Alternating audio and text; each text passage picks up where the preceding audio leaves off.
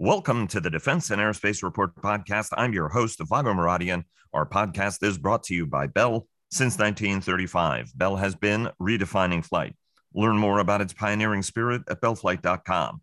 Joining us today to review the week in Washington and the world are Dr. Patrick Cronin, the Asia Pacific Security Chair at the Hudson Institute think tank, Barry Pavel, who heads the National Security Program at the RAND Corporation think tank, and former Pentagon Europe Chief Jim Townsend, who is now with the Center for a New American Security and is the co host of the Brussels Sprouts podcast, The Must for anybody interested in the transatlantic relationship. Good morning, everybody. Uh, great to have you all back uh, on the show. And before we get started, Leonardo DRS and HII sponsor our global coverage. General Atomics Aeronautical Systems sponsors our strategy coverage. Ultra Intelligence and Communications sponsors our command and control coverage. And GE Aerospace sponsors our air and naval coverage. And our coverage of the Navy League's annual Sea-Air-Space Conference and Trade Show was sponsored by HII, Leonardo DRS. GE Marine, a GE aerospace company, and Helicon Chemical. Everybody, thanks so uh, much uh, again for joining us. Uh, Jim, another uh, very big week uh, in Europe, and we're going to get to that. Uh, in just a moment, but I want to start by getting everybody's take on what has been the big story of the past couple of weeks and certainly the past 24 or so hours the aftermath of the worst U.S. intelligence leaks in a decade this time coming from a 21 year old uh, Massachusetts Air National Guard Airman First Class Jack Teixeira. Uh, this is the third time a junior individual, whether in the form of Chelsea Manning or Eric Snowden, uh, has compromised uh, classified information. I would note that these are sort of network and intelligence systems uh, managers, as opposed to, you know, sort of uh, the Hanssens of the world that are the high level spies. Uh, on the one hand, we have breathless coverage uh, that seems to turn mountain, you know, molehills into mountains. You know, much of what was disclosed was actually known, uh, and you know, even if we have a lot more granular information now. For example, Ukraine's low state of ammunition, that Korea didn't want to supply weapons directly to Kiev, discord among Russian leaders and organizations. But seeing them in detail does change the dynamic. President Biden has tried to minimize the impact, while virtually everybody else who works for him uh, has, has sort of been borderline uh, hysterical. Uh, Jim, start us off. What are the implications of the leaks, and what kind of damage control does Washington reasonably uh, need to do? And how much of it is just like you just got to rip the band-aid off and, and just kind of move on at some point. I mean i don't want to minimize this because there's a lot of information that's out there and a lot more information maybe in the process of getting out there. Well i, I guess i'd say a couple things. First this uh, young airman that was arrested he's got to go through due process of, of law right? So so he, you know he's under arrest. Uh, he'll have to go through the court uh, system, and we'll see where he ends up. So I, am I'm, I'm not prepared right now myself to, to point the finger and say he's guilty. He might very well be, but I think right now we have to respect that he's going to be processed, and we'll see see where, where we end up. Second thing is, um, in terms of the documents themselves, I, I think we still need to hear from DoD about these documents, and uh, and I mean, are they is, is this the real thing? Or are these manipulated? I mean, I know one of them is. Uh, just what are we looking at here? Because I've been asked by other news media, particularly from the Middle East, they call and they're making these allegations based on these slides and these other bits of intel that have been released.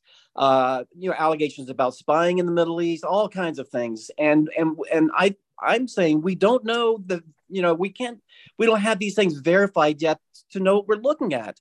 So, I, so I'm not going to sit here and have anyone apologize or talk about spying when when it's based on stuff that was on a gamer, you know, on a gamer uh, site, and and and and so let's let's let that that investigation continue on.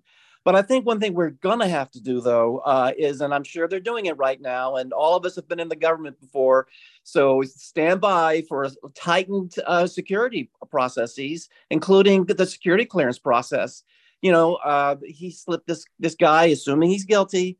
Uh, you know, uh, slipped through the the net and got a security clearance. Uh, not only that, but he got access uh, to a lot of need to know information. Uh, that that whether he had a need to know or not, he certainly got access to it to it through a, a computer. And, and maybe the use of computers and access to databases really gives too much access to people who don't need it. So bottom line is that I think for DOD, it's got to very quickly turn to how did this happen and how do we need to really tighten up uh, need to know and access and and and security clearances. That's going to be a it'll be a long time, I think, before some people are going to get their clearances because they're going to go through and check out if they're gamers or and everything else. You can just you can just see how it's going to get bumpy uh, in terms of in terms of this stuff. Bottom line, though, and, and last point, Vago is, uh, you know, I haven't seen the, all the documents in this trove. I've only seen a couple of pieces that were in the New York Times.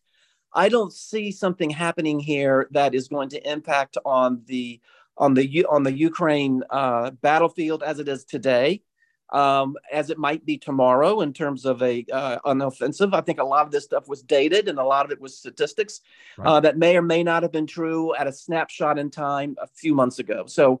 But I haven't seen everything. But I do know because I'm getting these phone calls from the media. I do know there's countries in the Middle East and elsewhere who right. are uh, really pissed off uh, that uh, about U.S. Uh, the po- the potential here that the U.S. is listening in and this type of thing. So there are problems ahead for the for this administration to deal with that aspect of the release of this information. Let me um, ask. Uh, let me just ask you one follow up because you were actually in the governmental chair when the WikiLeaks uh, happened. you you and I would occasionally talk about, uh, oh boy, another great day of engaging with allies and partners. Obviously, that was a much bigger um, and much more concerted and a global campaign as opposed to the dribble we've seen coming out of Discord, which is sort of a gamer uh, website, uh, even if it did make it onto Telegram and, and get into the broader consciousness. What are some lessons of the last time where the Obama administration, time and again, thought it had contained or that there would be no additional leaks and there was another lurch of leaks? Uh, that would happen. What are some lessons from that experience that folks can apply this time around, given how much damage control? And I'm, I'm sorry, if you're an American ally and partner or you're a nation anywhere, you should recognize that we all monitor one another. That's the reason why they have intelligence services and people in the United States uh, as legals, just like we do. So let's, you know, and, and we have intelligence sharing agreements with governments all around the planet right? Some of this stuff is done in concert with our allies and partners, not you know, against their wishes. Anyway, what what are some lessons we can learn from the last time around this time around? Well, I, I, well, you're absolutely right, Vago, and and I and I think that uh, th- that's something that uh, nations on the whole should know that. But if they choose to make a big deal out of it for their own internal political reasons, they will. Uh, I think in terms of allies uh, and partners, um, you know, they're not going to do it in a public way. They might say something privately. It'll be in, in an awkward moment in a SecDef meeting or behind closed doors somewhere, and and we'll have to apologize. And I think there'll be also a bit from them where they're saying we're giving you some of our stuff as well. And if you're not if you're not able to keep your own stuff safe, we're we don't know how much more we might give you. Uh, you know, they'll make a big deal out of that. Can we trust you anymore? And so this is again right. the allies and partners side of it. Um, but there are going to be some other countries, maybe some in the Middle East and, and other places where it's going to be more awkward because they're going to come in and, and really pitch a fit uh, and maybe even do that publicly uh, to try to make something you know domestic out of this that looks good on that particular country. And uh, and I think we're just going to have to you have to just sit there and, and take it. Uh, there's there's you know you're not going to be sitting there and apologizing. Um, I, I, think on the one hand, on the other hand uh, you know, there's not a whole lot you can say except uh, to just, uh, you know, it's just going to happen and, and you're going to have to let time take care of it. I mean, you can do somewhat of an apology. I mean, it depends on what it is that's been released and depends on the relationship right. with the country you're dealing with. So it's really situational dependent. But at the end of the day, uh, you know, you're going to just have to sit there and take it, and it's going to be awkward. You're going to take a, a, a, licking, if you will, and then time moves on, and you move on as well. Patrick uh, and Barry, want to get your sense. Uh, you guys have both served uh, in government for uh, long uh, periods of time. Patrick, take it away, and Barry, want to get your sense from both the Pentagon and a White House perspective, sort of you know what what's going on now? What do we bear in mind? What do we need to bear in mind as we go uh, through the process without necessarily belaboring uh, any of this uh, at this point? Go ahead patrick. Well first big observation is we live in a digital age and so these mega leaks are just a lot easier uh, including by these uh, technical uh, sort of servants um, you know from wikileaks in 2010 to snowden in 2013 what leaked to the shadow brokers five or six years ago to all of these hundreds of documents apparently starting to leak onto this uh, gaming server uh, as early as late last year, and then migrating to other um, gaming sites where they might have been manipulated at that point. um, and we're and it's going to take months to try to figure out uh, you know what the impact will be. The short-term impact uh, seems to be the second point here is mostly on the Ukraine war because this seemed to be mostly documents about uh, related to the war in Ukraine, um, and uh, you know we'll have to see whether this uh, affects the calculations on the battlefield about both Ukraine's coming counteroffensive uh, and how Russia plays the idea that uh, there could be munitions shortages or there are weaknesses in the Russian forces as well. Um, a third point, and this one is you know more important to me, is it deals with China and the fact that um, you had a couple of things. One, you had information about China in one of these documents about a successful IRBM uh, DF-27 uh, test in late February, which would put beyond the second island chain all at risk of precision strike um, if uh, China has now operationalized the DF-27. Um, but you have um, the question of American calculations being put out. Mind you, this is something I actually said in public, I think weeks ago, that that the Chinese uh, are probably trying to deter the Americans in the West from providing more and better weapons to Ukraine by threatening to provide uh, weapons to Russia. Well, that ends up in this uh, in this watch notice uh, watch report of February 23, according to the documents that were leaked. And um, and so now you've got the Chinese Defense Minister General Li Shangfu heading to Beijing next, I mean to Moscow next week to meet with Sergei Shoigu, Shoigu and, and other defense and, and leaders in Russia to discuss presumably the war and how China can help. But you also no doubt have China and Russia hoping to use this leverage that the US government may be deterrable from providing aircraft and longer range missiles to Ukraine for fear that it could really tip China into uh, this war. And I think that's an interesting calculation. It's hard to say how that plays out because, um, as you pointed out, much of this was already actually known or in the public domain, um, even if the details matter. And then, final big observation is uh, what Jim was talking about in particular about allies and partners. So, uh, for in Asia, it's the South Korea a mini crisis mostly not because the, the government thinks it's a crisis of, of the Yoon administration, President Yoon set for a state visit later this month, but really the opposition party is making hay over this for domestic political reasons. And that's creating uh, a problem for the alliance. But, you know, whether Israel uh, or Egypt or South Korea or other countries that are implicated in some of these documents, uh, so far they're all kind of downplaying them or denying the accuracy right. of them. And that's that's probably a good good move because we all have an interest in pushing this back into the intelligence portfolio and getting on with our common interests.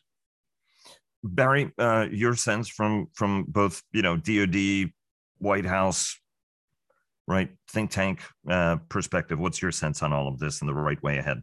Sure, and I, I really um, you know agree with everything that Jim and uh, Patrick have have said and uh, I don't, you know, I don't, I'm not privy to any information that's not uh, about this that's not already in the public domain. So I'll be somewhat modest. I mean, I think I would make um, three points. Um, one is, you know, there the amount of engagement behind the scenes by diplomats and others in the U.S. You know, working, engaging with allies, talking to them about this uh, should not be underestimated. This has been a this is a crisis, you know, in terms of uh, ensuring that alliances continue to to remain close. So that's kind of number one. Number two, I think it's interesting that it's this is a gaming kind of um, platform leak, and um, I think gaming there's a far greater level of activity online than most ordinary people realize.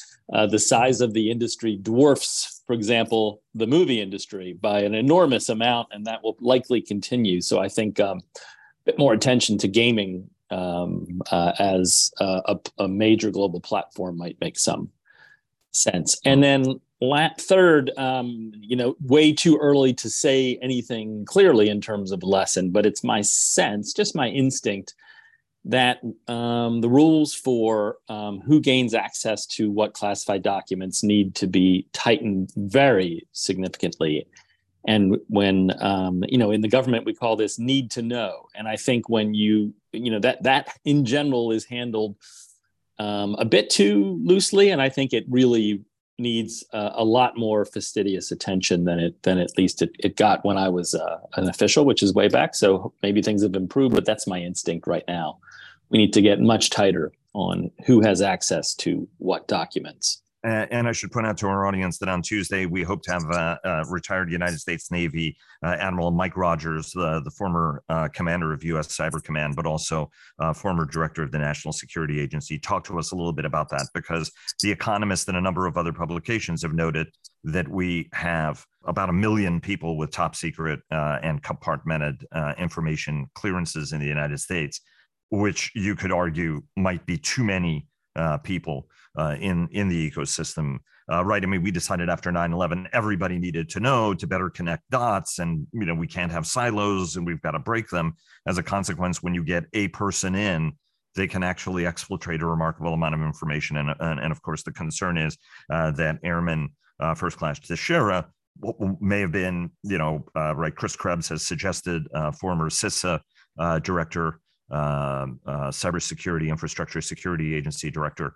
Uh, you know that that he could have been a person who was who was manning the burn bags uh, and and tending to them, and as a consequence, was gaining access to documents uh, that uh, were in his custody. Speaking of damage control, uh, Jim, I want to bring you into the conversation. Uh, we stay in touch over the course of the week uh, to not surprise one another when the, the show comes around. and we have been talking about how uh, you know, last week we discussed a little bit that you know French President Emmanuel Macron coordinated his trip with uh, trip to Beijing with Washington. Mm, if it did, it's not entirely reflected in how the French president parroted messaging yeah, uh, from Xi so. Jinping. yeah, exactly. Right. From from Xi Jinping and Vladimir Putin, basically saying Europe shouldn't get dragged into a conflict over Taiwan. Uh, we we needed to minimize dependence on the dollar. Uh, this as uh, uh Lula uh, the the Brazilian president and Xi Jinping struck a deal to basically get the dollar out of Brazilian and, and Chinese trade, um, and uh, very much uh, sending the signal that you know we we have to reduce our dependency on the United States. Uh, this is a very frustrating message because obviously the relationship between France and the United States has been steadily improving for a decade and a half. Uh, there are people on both sides who are absolutely stunned, as you noted it, it wasn't that Macron said anything new. It's just that he assembled it in a holistic pattern, package and sort of just put it on the table, effectively doing the work that Xi and Putin have been counting on somebody doing on their behalf, which is driving a wedge uh, into uh, the Atlantic Alliance. It's fueled concerns in Europe where Poles and anybody in the eastern part of the alliance don't trust either Paris or Berlin. Uh, and it's highlighted those fears. Um, and then on on on top of all of that, Paris's relationship with Berlin uh, is rocky as dumpsters continue to burn. Two weeks now of of demonstration on on the streets, obviously because of the increase of the retirement age to 64. Walk us through what the implications and the magnitude of what Emmanuel Macron said, and the fact that he's totally unrepentant about what he said. He went to Amsterdam and repeated everything uh, again when he met with Mark Rutte people are still scratching their heads. Uh, and and usually people say, well, it's Macron being Macron. Well, I and I understand that, but that only goes so far. I, I think I think what is really a couple things have irked people. One of them is the fact that he said that on his way out of Beijing after meeting uh, with the Chinese. At the same time, the Chinese Navy was circling Taiwan, and uh, and and and in a sense, uh, at a time of uh, where we needed to show unity and concern about what the Chinese were doing around Taiwan, you have uh, Macron saying, "Look, this is I'm not sure this is any business of ours, Europe's," and as if he was speaking for Europe, you know, as Marco Rubio pointed out in a in a video. So, uh, so there is a lot of consternation there. Uh, you know, both both in terms of timing and um, and and and just what was his thinking uh, in terms of strategic autonomy, in the sense that he wants to lead Europe in a, in a direction of, of standing on his own two feet and being, you know, like you said, not dependent on the United States, et cetera, et cetera. And he and you know France would like to lead that effort, but this has undercut that effort because a lot of the Europeans are pissed, particularly in Central Europe, but Germany is as well. Uh, at a time when we need to have unity, whether it's for China or for the or for the Ukraine, um, he's he's helping uh, uh, Putin and Xi uh, drive wedges. But I think we have to know too that um, you know, it takes two to drive a wedge.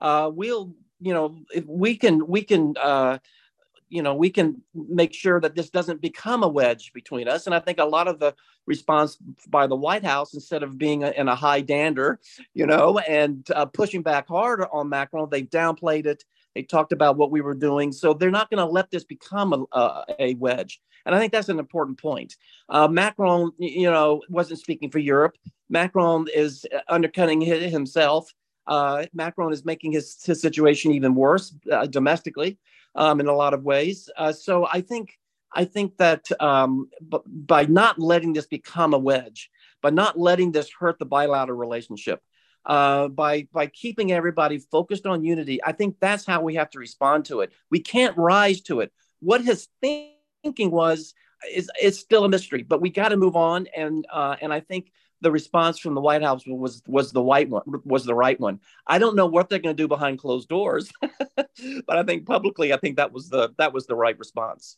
Well, I mean, right. I mean, a friend on the French cabinet decades ago told me the worst moment for France is when a French president looks in the mirror and sees de Gaulle looking back, and it's sort of game on at that point. Uh, and you could say maybe Macron entered the job that way. An enormous amount of frustration among my friends uh, across French government for this because they think it's very a strategic that they view China as a very problematic nation and as uh, one of uh, the world's great democracies. Uh, France should, you know, and an Asia Pacific power. You know, France uh, needs to play a more constructive role than than necessarily going to Beijing, getting a couple of contracts, and then uh, the French president mirroring uh, you know, effectively the the rhetoric of our of our adversaries. Patrick, we um, can't, this was. Yeah. A, go ahead, Jim. If, if I can, uh, just real quick, we can't make this worse by by rising to the bait uh, and really making a right. big big deal out of it. He's not speaking for Europe. He's not even really speaking for France. And, and I mean, he is because he's the French president. But but as you point out, not a lot of people necessarily agree with him on this. And so uh, I think we just you know, I think we have to motor on. Um, Patrick, uh, I want to ask you, uh, right? I mean, whoever did uh, the the dossier for Xi and the Chinese leadership, right? They read Macron perfectly and knew exactly uh, the right pressure points to do. So that guy should get an order, uh, uh, you know, some form of order uh, for for the work that was done. Um, this has been a very successful period for China, uh, right? You could regard this as a big win for Xi. Especially because Macron did not back away from it. Um, we saw the Lula visit, in which the Brazilian president struck a very similar tone and came home with a lot of economic goodies, including you know orders for Embraer uh, jets, uh, a currency deal that cuts us out, uh, which is what uh, China has been doing, and again Macron's uh, comments play into that. Um, I mean, and and then you know the diplomatic deal and and and everything else. Is is China on a roll from from your perspective and is sort of the western alliance that washington is trying to array against china weakening well those are important questions and ongoing uh, analysis uh, you know not there's nothing definitive this week um, i think we are engaged in a fierce diplomatic competition right now ever since xi jinping pivoted from the last party congress late last year to uh, really uh, returning to the international stage, and he's he's been doing it with a vengeance. Um, but I think both U.S. and China have been extremely active, and I can get into that uh, what the U.S. has been doing lately in a minute. Um, I think you know here. There's no doubt that Macron did get tripped up on the red carpet. I mean, they played to his ego, uh, and he missed the opportunity to send the joint message that I think he really wanted to, or, or should have wanted to. Um, and it was left to the uh, you know German foreign minister today to deliver the harsher line that said, by the way, uh, Europe will not accept anything but a peaceful resolution to the Taiwan crisis. Um, and that was the right message, um, even if um, Macron intended uh, to try to probe Beijing and see whether there was something uh, more cooperative that might be done with China and to try to pry it away from Russia. Instead, we've got uh, China heading to Russia on the heels of meeting, you know, uh, hosting Lula and Brazil and the BRICS countries are minus India at least, uh, you know, tightening around China's uh, lead uh, by all appearances. But I wouldn't go too far there either. Lula's uh, all about uh, getting the kind of investment, infrastructure, money, and independence he needs to kind of double the Brazilian economy here before the end of the decade. Um, and in the process, though, he's being used like Macron. Uh, you know, Lula's probably going to go to Beijing today and endorse uh, the so-called peace uh, precepts of of Xi Jinping regarding the Ukraine war. Um, and that's a small price to pay if you're Lula for getting the kind of major investments that he's expecting out of China. Um, but we are playing into the Chinese narrative, and that's the real danger here. So I hope that uh, we can reassert unity among the allies, um, and and you know we're not afraid to have our allies be independent and autonomous. And by the way, Macron making the point that he, you know, we can't be, you know, we have to be independent. We have to control our own destiny. But if Russia's invading Ukraine on your doorstep, and you and you need U.S. help, um, how does that uh, help your own destiny? You know, we're in this together, um, and I think most French, as Jim is suggesting, understand that. And I, I'm I'm optimistic that this competition diplomatically with China is is is got to be waged uh, and will come out uh, pretty good, despite the fact that China seems to be getting a lot of uh, scoring a lot of wins lately. Um, but I mean, right? I mean, part of the challenge, and this is how it was interpreted as we were talking last week, as this was almost happening in real time, was and uh, Patrick, I think you made this this point, right? I mean, this sort of European expectation. Oh my God, Russia is threatening us. You must act and you know the the, the United States is expected to uh, pitch in, while at the same time, hey, you guys are kind of off on your own. God forbid if a if a, a China uh, Taiwan uh, crisis uh, breaks out, and so that's one of the things that was frustrating, uh, even very transatlantically minded, even very francophile uh, Americans in in Washington uh, because it wasn't all that long ago that France was a four letter word in, in Washington, and that that image has changed so universally uh, was was was very uh, hard uh, to see. Barry, I just want to bring your uh, perspective in on this uh, because uh, you know you you were in government at, at some of the worst moments where France was a four letter word, uh, unfortunately, in part because of Jacques Chirac and and Schroeder and uh, you know going into the Iraq War, obviously, uh, but uh, you know it's so dramatically changed.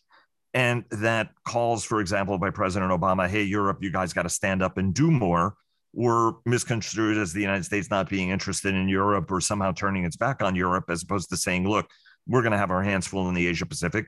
To an extent, we've talked many times on this program about how Macron is actually a positive force in, in that sometimes the way he does it is criticized, but that the message is a good one. Hey, we in Europe have got to do more. Um, you know, when the you know America becomes more focused on the Asia Pacific, how do you regard this entire situation, and what's the right way to sort of steer this in a more constructive manner? By the way, I think we're in potentially far deeper and worse shape once Marine Le Pen succeeds Emmanuel Macron, uh, given that she has been bought and paid for by the Russians. And I think it's pretty safe, uh, right? The, the, body of evidence is significant on that front uh, without being disrespectful uh, to uh, somebody who might become the next French president. But I mean, there's been a lot of Russian money that's gone directly from Moscow and now increasingly through uh, Budapest there. you know, what, what's, what's your sense?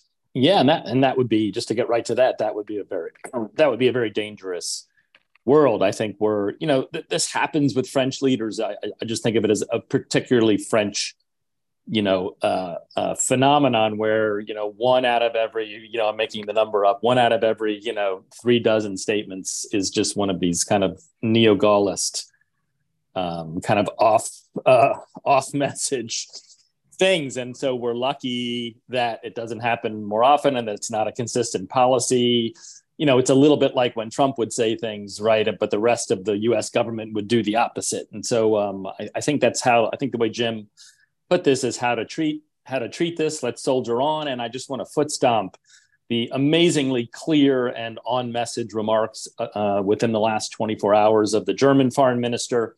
Uh, and of the EU foreign policy chief, who was supposed to go to Beijing to speak at a think tank, but uh, caught COVID, but nonetheless put his remarks on the EU website. And they were very clear. They obviously coordinated. They said the same exact thing about Taiwan that any attempt to use hostile force to change the status quo would be completely unacceptable uh, for Europeans, is the word, is the way it was phrased by both.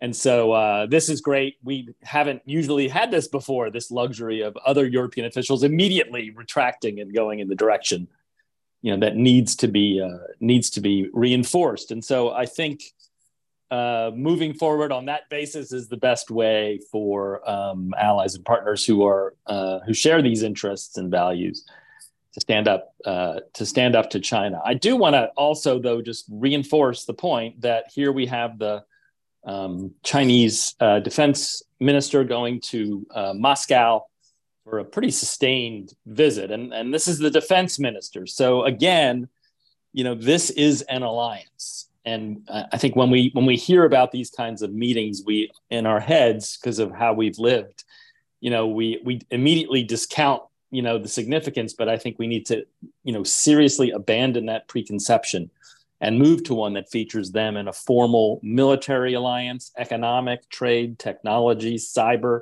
intel information and every other domain and so again i think it's very incumbent upon us to treat them as as adversaries and as allies uh, to counter all of our values and and and all of our interests. And and there's a lot the U.S. and and others need to do to deal with this new world. Um, I want to uh, come to that uh, in in just a moment, Barry, and let you take a second bite of the apple before uh, we go to Jim. Uh, I first want uh, to remind our audience to check out our other weekly podcast, Cavas Ships, hosted by uh, Chris Cavas and Chris Servello, and sponsored by HII who clear the fog on naval and maritime matters each week. The downlink with Laura Winter, who takes a thoughtful look at all things space, and our new Air Power podcast, sponsored by GE Aerospace with JJ Gertler uh, and uh, me. And I also uh, want to add that GE Marine, a GE Aerospace company, also uh, sponsors, uh, co sponsors uh, the Cavas Ships podcast.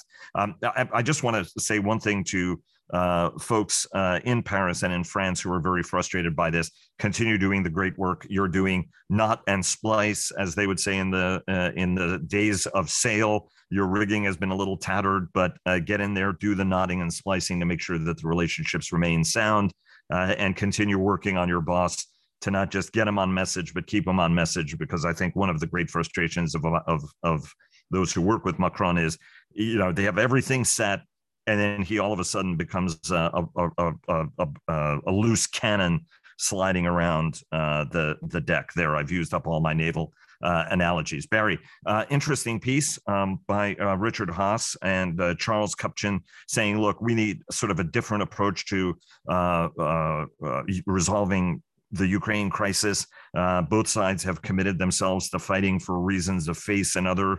Uh, both are exhausted. Uh, Russia has greater resources. We're sort of getting uh, low. This is a big frustration that we have shared on this program before that we are giving enough for Ukraine to sustain itself, not necessarily giving enough for Ukraine to prevail. And we're trying to strike this balance and self deterring throughout the process what's the different thinking we need? And and Jim, I want to bring you into this uh, in a moment. Is it time for different thinking, especially in the wake of these re- revelations, or is it that actually, once equipped with these weapons, the Ukrainians have shown that they can actually equip themselves remarkably well on the battlefield?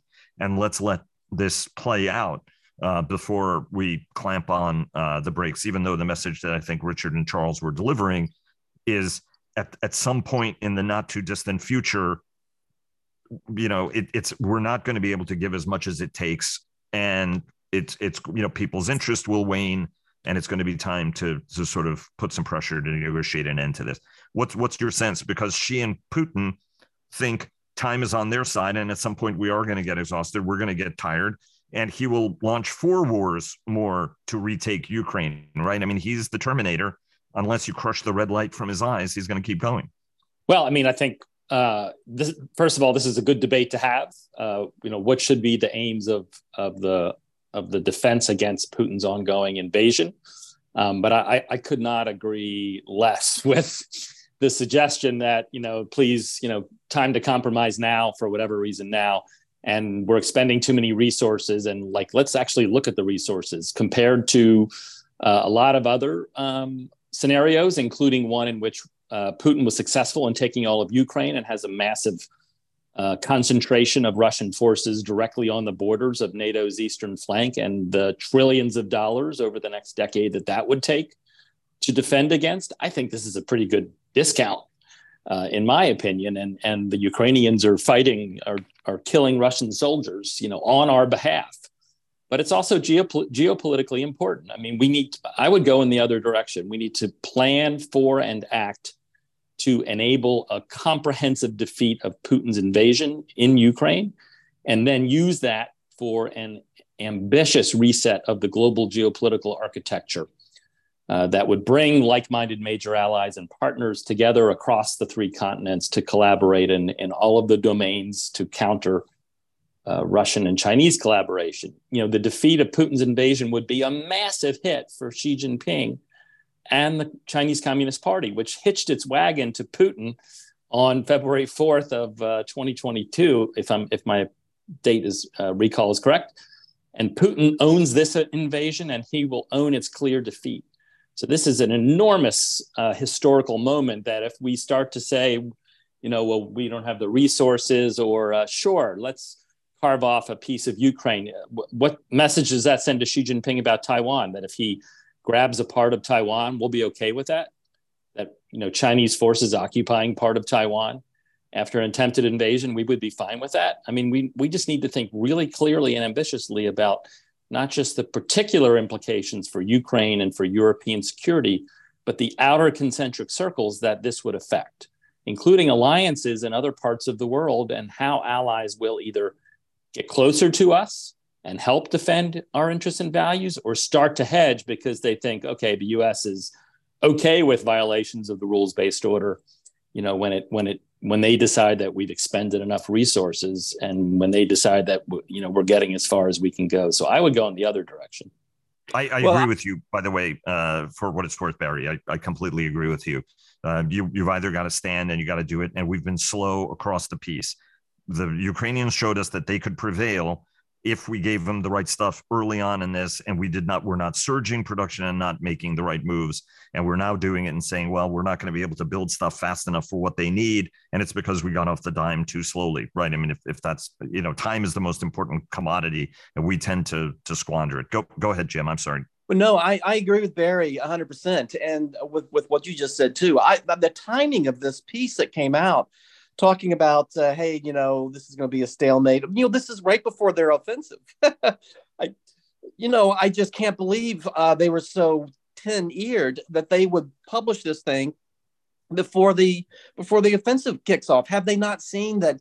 A lot of the uh, doom saying that a lot of us did uh, right as that war kicked off last year didn't prove to be correct. Uh, that they outperformed, uh, um, you know, what our expectations were, and the Russians certainly underperformed. uh. So, you know, I think let's give them a chance before we start throwing rocks at them. It's just, I thought that was just amazing. I, I'm, I'm definitely with you guys on this. Let's see where we go on this offensive. There's a there's a lot more ahead of us. We're giving them now more sophisticated weapons. I'm still like everyone seems uh, upset that uh, this weapons flow has been so slow and so late. Uh, but we are where we are. But let's let's see what happens. Let's let's let's urge them on. Let's keep their morale up. Let's keep the uh, extremist Republicans in the box. Uh, you know, let's don't let them out of the box and join forces with them and say this is a stalemate. So I think uh, I, I, agree with where where Barry is and what you said as well, Vago. Let's uh, let's wish them the best. Let's you know praise the Lord and pass the ammunition, you know, and uh, let's let this offensive go. That's the most. That's the friendliest way I've ever heard that said, uh, Jim. Well, well done, Patrick. A lot of very smart folks have been making this argument, but does this argument effectively? I mean, you don't want to make this, uh, and I certainly don't want to play this as to right. I mean, you have to keep the war in Vietnam going, or Iraq, or Afghanistan going, just because uh, you have to keep it going. Otherwise, the other guy uh, wins, right? We don't want to give him a win but there is no win, uh, right? I mean, at, at some point, you have to be realistic um, and pragmatic about it. I mean, again, I think it. I, I think when you do more earlier is better, and you minimize the suffering as opposed to dragging it out. But from your perspective, how are the Chinese looking at this? And is this kind of activity that we're seeing now actually driven by the fact that they're sort of agreeing with Putin and his message? They may have all the watches, we have all the time, and we can actually succeed in this, right? I mean, we have a tendency of we, we were saying a couple of weeks ago, oh, this is one, you know, they won.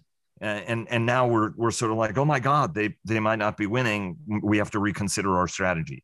What, what's your sense on how the Chinese are watching and, and, and thinking about all this? Well, if Russia can be prevented from losing this war, whether that's a protracted stalemate or an outright victory, um, China wins. Um, and that's how they're looking at it. And uh, so China is going to calibrate its approach accordingly. They don't want to get over involved, but as Barry suggested, they're fully aligned with Russia on this, um, and uh, they're happy to help keep Russia in the game. Um, you know, I was just going to contrast the foreign affairs piece uh, by Richard Haass and Charles Kupchan uh, with a foreign policy essay by Raja Mohan uh, talking about Japan's view of this war. And for Japan and the Japanese elite and the leadership, it is very clear the outcome of the Ukraine war equals the future of Asia. It's that it's that stark. So while resources are limited and trade-offs must be made, you know, read Bridge Colby uh, ad infinitum on this issue. Um, n- nonetheless, that's the reality, and that's to Barry's point and to Jim's point. You know, right now we have a, a strategic obligation and responsibility to ensure that Russia uh, is losing this conflict. And when it's appropriate and we can convert that into successful diplomacy, go for it. But right now, that's not the moment. Uh, I would uh, completely also agree with you that the United States, I mean, you can't just be a single channel. Everything's about China and nothing else matters because actually everything is interconnected as, as barry as jim and as, as you uh, have have said.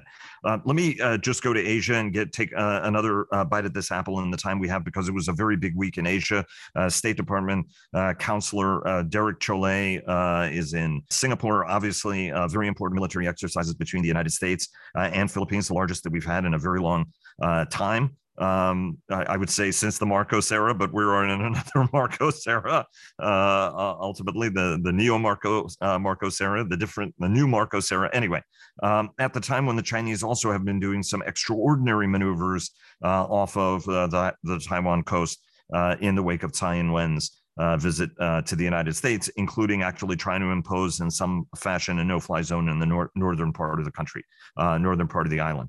And so the Chinese in each one of these, um, with each one of these uh, incidents, uh, is practicing different elements of the tool set it's going to use to try to uh, isolate, blockade, uh, or or defeat uh, uh, Taiwan. What you know? Walk us through the the week in Asia. Sure, and let me just start with the complex view of what China's been up to. They're they're kind of doing uh, you know a CrossFit for future invasion of Taiwan exercises, but you know the exercise that came after President Tsai's visit ended more with a whimper than a bang. Uh, they kind of ended abruptly. They threatened, they notified Taiwan that they were going to close down the airspace uh, in the north for uh, you know two or three days in the middle of this month. Then they got back and said, well, 27 minutes. And now they've come forward and they said, no, that was all an error. We didn't actually want to, we're not going to close the airspace. Um, you know, so that's interesting. And Xi Jinping, meanwhile, says, well, we now have to get combat ready. Well, what have they been doing um, if they've not been getting ready for combat? So, you know, it's interesting that that's their messaging right now. Um, you know, that was the pay and the penalty for President Tsai's international visit and uh, I think she's weathered that storm. Now that her vice president William Lai has formally been nominated as the Democratic Progressive Party, uh, the lead, you know, the ruling party's uh, candidate, we're waiting for the KMT, and even the KMT visit of former President Ma Ying-jeou ended kind of uh, on a sour note because Ma Ying-jeou uh, never met with Xi Jinping. Xi didn't want to elevate him to the same level, and, and at the same time um, Ma Ying-jeou said, well, you know, both China's are part, both the mainland and Taiwan were divided, and both are part of the Republic of China. both are China. Right. And, and that really rankled uh, Beijing. But here's what the U.S. has been doing: not just Derek Chollet's high-level diplomacy uh, in Southeast Asia, but in Northeast Asia, tremendous uh, diplomacy here right now in, in inside uh, the U.S. The, the Korea-U.S. integrated uh, defense talks, um, it, where they're talking about um, a whole array of new exercises, tabletop exercises, right. field exercises, trilateral talks between uh, and among U.S., ROK, and Japan going forward. Um, the U.S. Philippine two plus two, where they warned China, by the way, about potential reports of, of covert reclamation in the South China Sea, which would be new reclamation that we haven't seen now for a number of years. Um, and uh, not just the Balikatan major exercise you alluded to uh, now taking place, but also getting ready for maritime right. patrols of the South China Sea. Very important step forward by the Marcos government. In Vietnam, we're going to have the uh, General Secretary Truong has agreed to come and visit the White House. Uh, that's a big step forward as Secretary of State uh, Blinken will be in Vietnam. This trying to upgrade the U.S. Vietnam relationship to a strategic partnership this year, this 10th anniversary of a comprehensive partnership uh, being struck 10 years ago. Um, right. And he's going to Japan for the G7 foreign ministers, where they're going to announce, you know, $7.5 billion pledged to protect secure supply of critical minerals. So there's a, a, great deal of alliance movement going on right now from U.S. leadership. Barry, go ahead. You had a, an interjection you wanted to make before you uh, leave the group. No, I think this is uh, fantastic. Uh, I agree fully with Patrick. The one thing I would add is we should try to seize the initiative. We should try in the military domain. If China is going to do exercises, we should do our own keep out zones, you know, careful, uh, well thought through, et cetera. We should just not be on our heels in the military domain. But I agree that everything that Patrick said is really important uh, to establish um, a, a steady sort of diplomatic set of advantages that makes it much harder for China to carve out space between Taiwan's democratic partners and Taiwan itself. Barry, thanks so very much uh, for joining us. Really appreciate it. Hope you have a great weekend and a great week. Look forward to uh, you joining us again uh, in the future. Thanks so much. Thanks, Vago. Jim, from a European perspective, as Europeans are looking at this and you're sitting in Paris, what, how are they looking at all of this? And are the connections as firm between, um, uh, you know, defeating Putin and maintaining peace in the Asia Pacific. I mean, I understand, you know, it's a, a whole bunch of smaller countries, their e- economies, uh, for example, the German economy, the French economy, and others are very dependent on the Chinese, more dependent on the Chinese uh, than we would have liked. And I think maybe even they would have liked. But is there that clarity when you talk to people uh, and what people are saying publicly and privately that there is this connection, even if we do not want the world to divide into these groups? I mean, you know, p- people didn't want to have to fight, uh, uh you know, a, a, German and Japanese dictate, you know, German, Japanese, and Italian dictatorships either, and yet we had to do that at some point, right?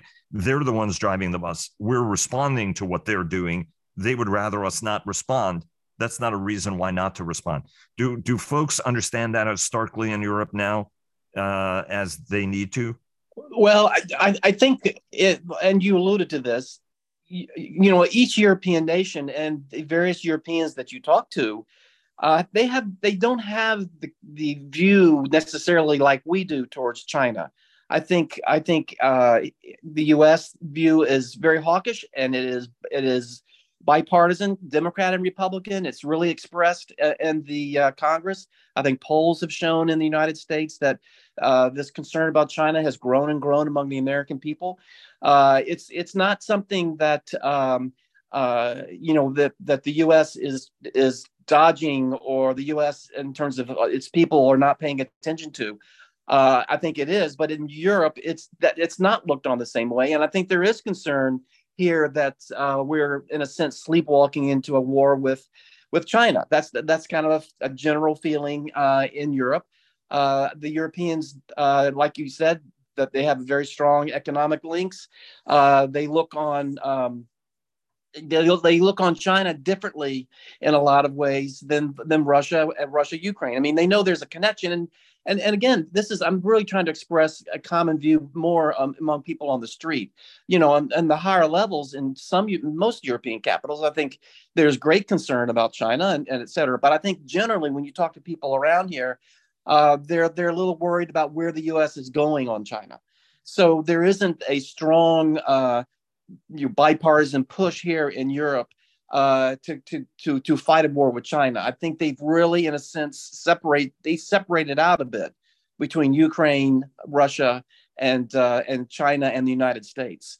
So, uh, but again, that that's I think a general feeling in Europe higher ups, more among the elites or the more senior officials and governments here, I think they they're closer to where the U.S. is, but they're but in in a kind of a European way, they're hoping that nothing bad is going to come from it uh, because they don't want to find uh, uh, the economy at a minimum roiled by a, a, war breaking out between China and the United States, one that they will be caught on, caught in the frag pattern on for sure. So they're just got their eyes closed tight and going, we hope this isn't doesn't happen, uh, kind of thing. Uh, so so yeah, I, I you're not gonna you, you don't have a necessarily as as uh, great a push here in Europe generally about China and following the United States in terms of the U.S. view on on China and what next steps need to be. Patrick, we've got about a minute left. Any last thoughts uh, as we bring this over the finish line? Sure. Um, you know, a Pew poll showing that 83% of Americans uh, are extremely concerned and don't trust China. Um, maybe that's not a surprise, but that's a really high number. Uh, and it speaks to sort of, uh, you know, the divide that may exist between the U.S. view of China and others who are further away from dealing with the China uh, challenge. Uh, there, I would point out, you know, Tom Friedman, writing the New York Times, having just visited China and Taiwan, um, talks in a long essay about how this is really, in many ways, still a classic great power rivalry, although with many twists that need to be understood. So that's uh, it's a nuanced uh, challenge. Last point is back to North Korea. They did fire a, apparently successfully a Hwasong 18 solid fuel ICBM. This would be the first solid fuel ICBM that North Korea has developed, which obviously is faster and stealthier in many ways. Uh, it can reach the United States. So it it shows an accomplishment, even though if we go back to those leaked documents, there are doubts about even the parade that occurred in February, whether the Hwasong 17s that were paraded were even operational. Many of them apparently apparently were not operational. So um, you know, North Korea keeps three feet, you know, three steps forward, two back in terms of their WMD capabilities to be watched closely guys thanks so very much for joining me. Uh, really appreciate it. Great discussion. Hope you guys have a terrific weekend uh, a great week and look forward to having you back on again next week. Thanks so much. Thanks very much to all of you for joining us and a very special thanks to bell for their generous sponsorship that makes this podcast possible